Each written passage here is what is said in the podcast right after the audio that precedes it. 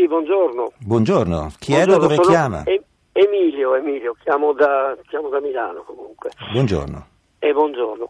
Eh, volevo mh, eh, riferirmi al fatto di Giulio Regeni, cioè a quello che è successo, e mh, domandarle, eh, farle una domanda ma fare una- una- un'osservazione. Cioè io penso che ci sia un'ipocrisia di fondo eh, nei giornali italiani, ma non solo nei giornali, cioè, perché questo, questo continuamente chiedere, sapendo che mai, secondo me, avremo risposte certe, eh, perché ehm, una mia considerazione è questa.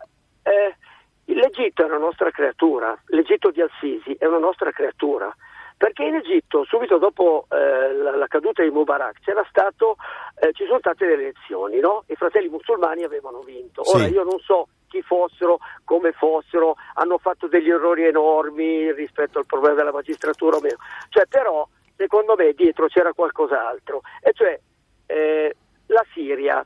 La Siria andava spartita perché nelle mire dei cosiddetti governi occidentali andava spartita in aree di influenza. C'era l'Italia, c'era l'Egitto, la Turchia, c'era insomma una serie di eh, figure che volevano, ehm, cadendo Assad, spartirsela. Ora magari i russi hanno rotto le uova nel paniere, io non lo so, però quello che dico, l'Egitto di Al-Sisi è stata, come, altri, come molte altre volte, è stata una nostra creatura, creata apposta perché i fratelli musulmani davano fastidio non solo a noi perché erano molto più vicini a, a posizioni che noi non condividevamo, ma anche Sì. ad Israele perché erano Certo. molto più vicini ai palestinesi. Cioè questo- questa cosa ha contribuito moltissimo a far sì, sicuramente non erano per i diritti dei lavoratori, cioè eh, Certo. la- la- allora il problema è che questo eh, eh, lo sappiamo, però continuiamo a non parlarne, Ok. continuiamo a far finta di niente, almeno eh, lei sa benissimo, tra l'altro, avendo lavorato anche al Sole 24 Ore,